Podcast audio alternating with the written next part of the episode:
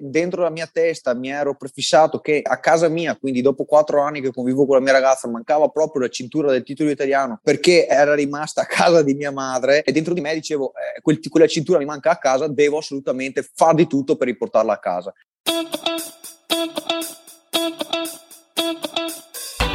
Buongiorno a tutti e a tutte.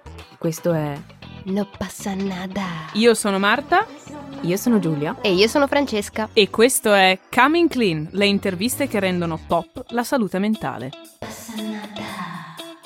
Bentornati e bentornate E su bentornatu. No passa nada. Coming clean, le interviste in salsa pop. Adesso vediamo se Giulia riesce. Dovete sapere che Giulia è ab- provata abbiamo oggi, rifatto questa, mh, questa puntata un paio di volte perché avevo dei chiari, mh, delle chiare difficoltà a enunciare le parole.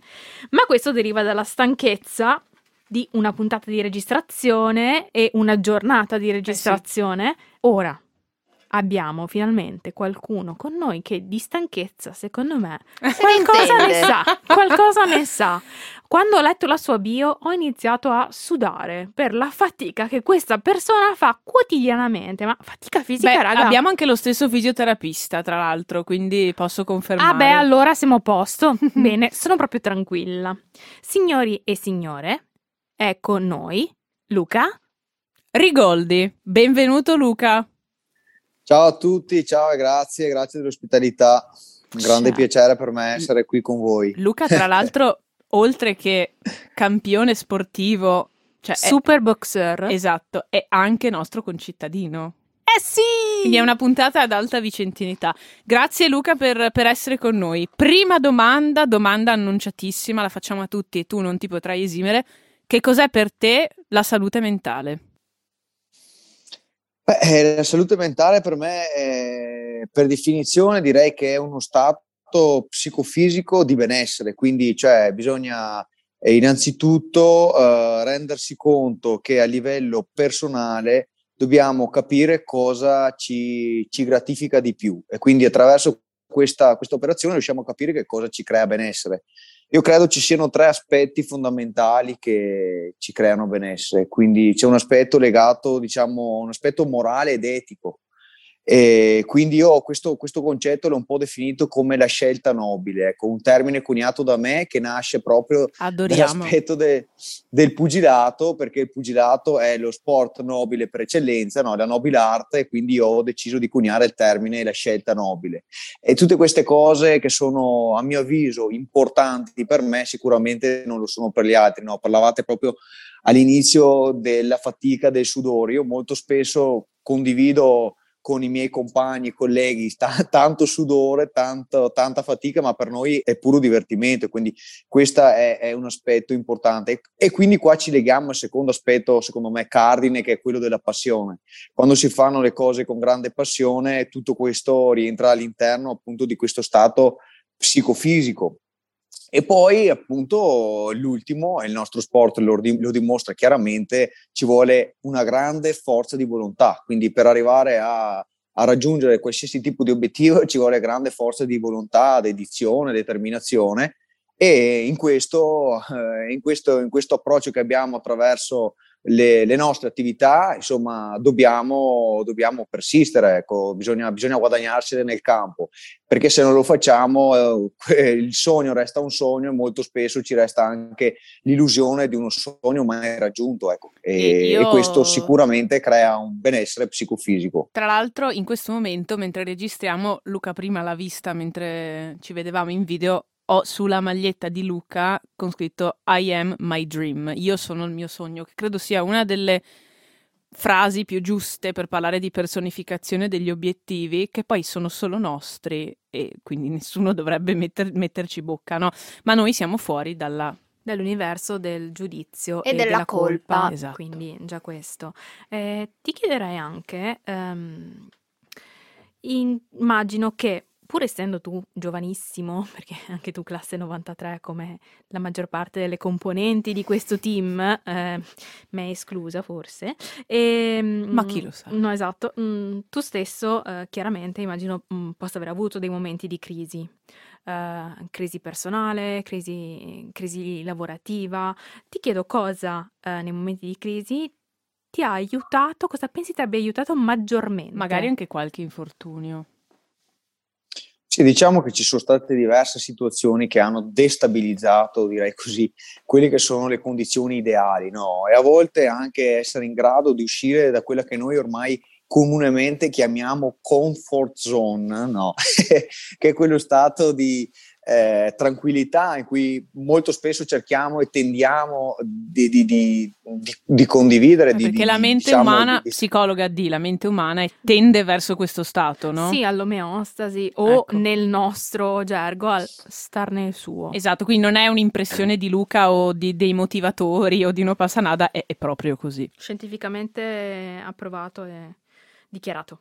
Esattamente, però il nostro sport, appunto, appunto, essendo anche un po' una metafora di vita, eh, ci insegna che le situazioni basta un colpo per cambiare le sorti del match, quindi non esiste il gol della bandiera, se ti prendi il gol della bandiera potresti risvegliarti dopo un quarto d'ora, no? E quindi, e quindi questo è un aspetto importante che mi piace, fa sempre far trasparire del nostro, del nostro sport, quindi non bisogna mai abbassare la guardia. E nel far questo bisogna anche avere diciamo, un po' di eh, lungimiranza, un altro termine che molto spesso utilizzo, e, e, quindi fare e prevedere che cosa, che cosa, potrei fare nel caso in cui mi trovassi in una situazione di disagio, prevedendo sempre anche il, pe- il peggio, le peggiori diciamo, soluzioni, eh, le cose possono solo andare meglio. Ecco, io spesso anche in alcune interviste che ho rilasciato, ma che cosa prevedi? Beh, io prevedo che le cose possano andare peggio, solo così le cose possono andare meglio. E quindi avendo proprio questa visione delle cose, cerco di, eh, diciamo, di non arrancare, ma di risollevarmi sempre, di non cadere all'interno de, di situazioni di disagio. Parlavamo prima di vicentinità, no, Marta? In questo momento che il Vicenza è in grossa difficoltà, è, è, proprio, è, proprio, così, cioè qualsiasi situazione che venga a crearsi eh, diventa di forte pressione, quindi bisogna assolutamente riuscire ad uscire da quello che è il paltano. Ecco. E, e, per farlo ci vuole grande, grande volontà. A me è successo più, in più soluzione, l'ultimo caso è stato dopo la sconfitta del titolo europeo dove... Mm-hmm eh, spesso si è messo anche in discussione, ma Luca che sia ancora quello che era prima, io mi sono risollevato. Questo è un classico, Luca, con gli sportivi quando non, non vincono no? Il, i titoli, i campionati, no? ci si chiede sempre, ma saranno gli stessi? Cioè, no? Beh, ma speriamo di no, cioè, non so come dirlo, però noi siamo in continuo cambiamento e neanche più le tue cellule sono le stesse di un anno fa. Ed è una cosa positiva nel senso di ricambio cellulare. Eh, esattamente, però bisogna anche trovare le grandi motivazioni. Ecco, io sono, poi sono ripartito da un titolo italiano. Sicuramente ripartire dal titolo italiano non era la stessa sensazione di combattere in diretta da zona in Mondovisione, però se dentro la mia testa mi ero prefissato che a casa mia, quindi dopo quattro anni che convivo con la mia ragazza, mancava proprio la cintura del titolo italiano perché era rimasta a casa di mia madre perché il titolo l'avevo vinto quando ancora vivevo con i miei genitori e, e dentro di me dicevo eh, quel, quella cintura mi manca a casa, devo assolutamente far di tutto per riportarla a casa. E quindi co- immaginando no, quello che noi anche in psicologia, anzi voi forse parlerete meglio di me, di ancore, ecco, esatto. cioè immaginarmi di entrare all'interno di casa mia con, con una nuova cintura, la cintura del, de, di essere di campione d'Italia, era in quel momento un mio piccolo obiettivo. Ecco, mi definisco piccolo perché poi uh, da ogni obiettivo nasce un nuovo obiettivo e bisogna eh, riprogrammarsi per ambire a nuovi traguardi. Lo sgambetto fa parte del, del percorso, però assolutamente non bisogna restarsi lì eh, vincente è chi non si arrende. Ecco, questo è l'altro slogan che ho lanciato. Che bello! negli ultimi tempi. chi non si arrende. Mi piace, mi piace, mi piace, mi piace. Ma Luca, visto che noi parliamo di destigmatizzazione, eh, il tuo è uno sport un po' particolare perché è spesso visto come mh, appunto mh, la box associata a persone che cercano lo scontro fisico, che cercano la violenza. Secondo te eh, è rappresentante questa definizione o comunque senti uno stigma verso lo sport che pratichi e verso eh, quelli che sono i tuoi compagni, quindi gli altri che praticano il tuo stesso sport? Io credo di sì, credo che ci siano degli, di grandi pregiudizi. Innanzitutto il nostro non è uno sport violento, come spesso invece viene additato di essere, è uno sport fatto da grandi regole, di grande disciplina. Basta solo pensare che un atleta finché è sul ring non può parlare nemmeno con l'arbitro. Detto questo, poi eh, alla, tutti, a, alla stampa in particolar modo piace parlare delle persone ribelli e, e quello che fa diciamo, scandalo molto spesso eh, è, è, molto più apprezzato dalle persone. Questo diciamo, è un po' anche la nostra natura.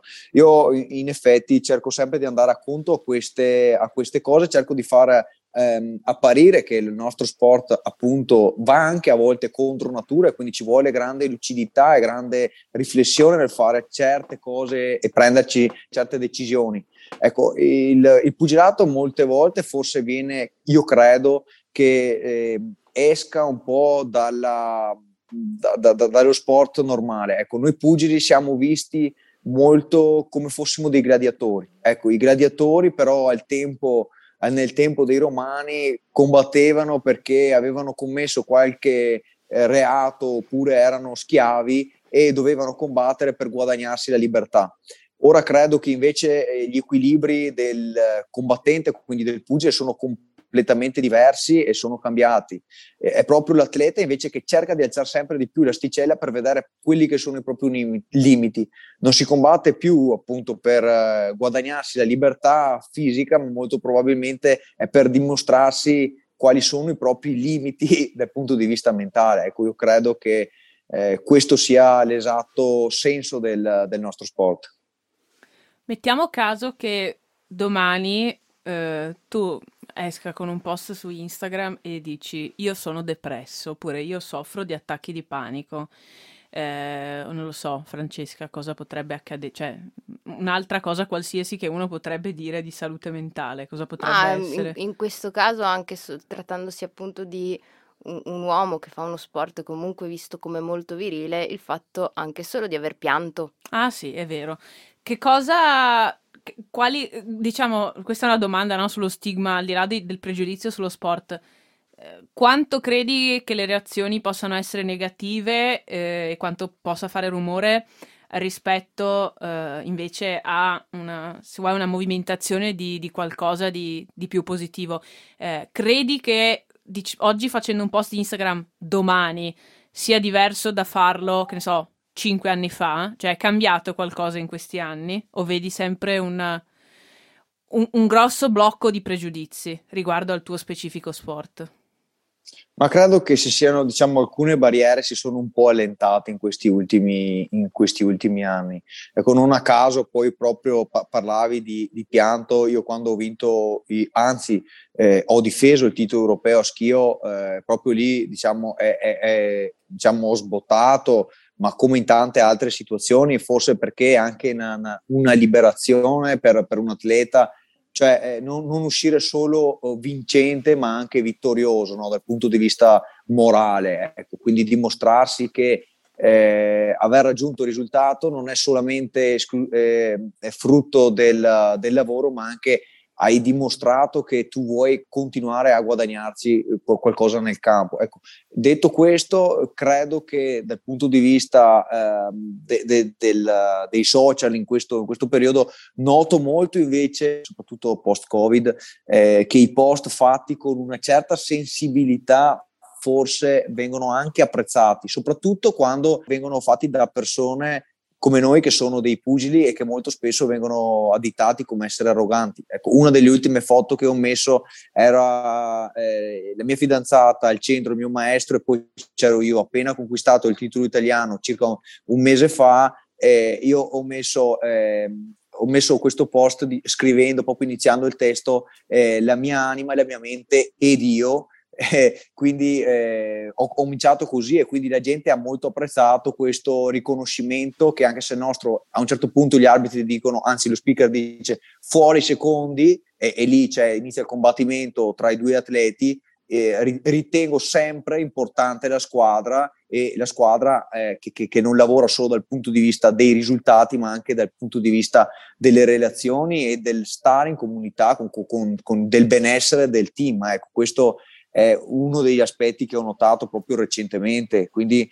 eh, forse se a farlo fosse stato qualcun altro, non so come la reazione sarebbe stata. No? Vediamo magari qualche cantante che è un po' estroso e, e fa queste dichiarazioni, eh, viene magari anche additato in certe situazioni. Nel mio caso, fortunatamente, quando parlo eh, con, con, il cuore in mano e, e, appunto anche andando a colpire certi meccanismi eh, che, che, invece eh, appartengono un po' al mondo della box, a, certe, a certi pregiudizi, ecco che magari la gente apprezza questo nuovo modo che noi pugili abbiamo, ecco, anche noi siamo, uh, siamo persone, ecco, non siamo... Siete esseri umani, de- non siete bestie. macchine, non siete bestie, appunto, esatto, non siete non siamo gladiatori. Bestie, non siamo non... macchine. Eh, ma anche secondo me è molto importante sottolineare questo aspetto perché e, credo che la, la, reazione positiva in contesti come quelli dei social davanti a una figura come un pugile che si apre e mostra la sua umanità sia ulteriormente ancora maggiore rispetto al fatto che lo possa fare un altro personaggio pubblico, proprio perché la, le persone non si aspettano da parte vostra eh, la parte di sensibilità, la parte di... ed è proprio a causa di questo pregiudizio che c'è nei confronti dello sport, di questo sport nello specifico. Quindi, mm, beh, grazie intanto per aver condiviso con noi questi aspetti e per aver dato una disamina e anche un un tuo punto di vista de- della questione eh, per esserti aperto con noi e per, per, quello che hai detto, perché è molto importante portare avanti la battaglia che è contro la destigmatizzazione, in questo caso appunto dei pugili, ma in generale di qualsiasi ruolo, qualsiasi professione, qualsiasi sport. Sono sicura che Uh, ci rivedremo, ci risentiremo presto su questi schermi con Luca. Ho questa vaga sensazione. Tu dici, tu, tu dici. dici. Eh, ah, forse. Ah, che vuol dire? te, lo, te, lo di, te, lo, dico fuori onda. Uh, e cresce il mistero. Luca, Comunque se volete, se volete se volete andare a vedere, tra l'altro io e Marta abbiamo lasciato una, una, bella, abbiamo fatto una bella intervista, appunto parlava prima di Emma e Dream, Emma e Dream è un progetto che nasce durante il Covid e che io ho voluto fortemente per i più giovani, perché come dicono gli All Blacks bisogna lasciare il mondo in un posto migliore e questa è quella che era anche la nostra, la mia missione che mi sono eh, che mi sono prefissato e ho deciso di lanciare dei video con delle persone, con dei personaggi che eh, sul territorio, nel mio territorio, nel nostro territorio, hanno fatto qualcosa, a mio avviso, di eccezionale ed eccellente e appunto ho ritenuto la Marta una di, di, queste, di, queste, persone e abbiamo fatto l'intervista, quindi se siete curiosi andate a vedere. Sì, è vero, è, è su Marta YouTube. Basso, I am my dream. E non solo mi ha intervistata, ma mi ha pure regalato la maglietta che è bellissima. Sì, eh, infatti, Luca ci risentiamo prestissimo e intanto in bocca al lupo per tutti i pugni che devi tirare e grazie davvero infinite per aver condiviso sempre preziosissimo. Luca, Grazie a prestissimo. Grazie. Ciao. Ciao. Ciao, ciao, ciao. ciao. Coming Clean è un format no passa nada, prodotto da No passa nada, realizzato con il supporto non condizionato di Lundbeck e grazie all'editor Sandro Ghini. Ascoltaci sulla tua piattaforma preferita e seguici su Facebook, LinkedIn e Instagram. Ti aspettiamo!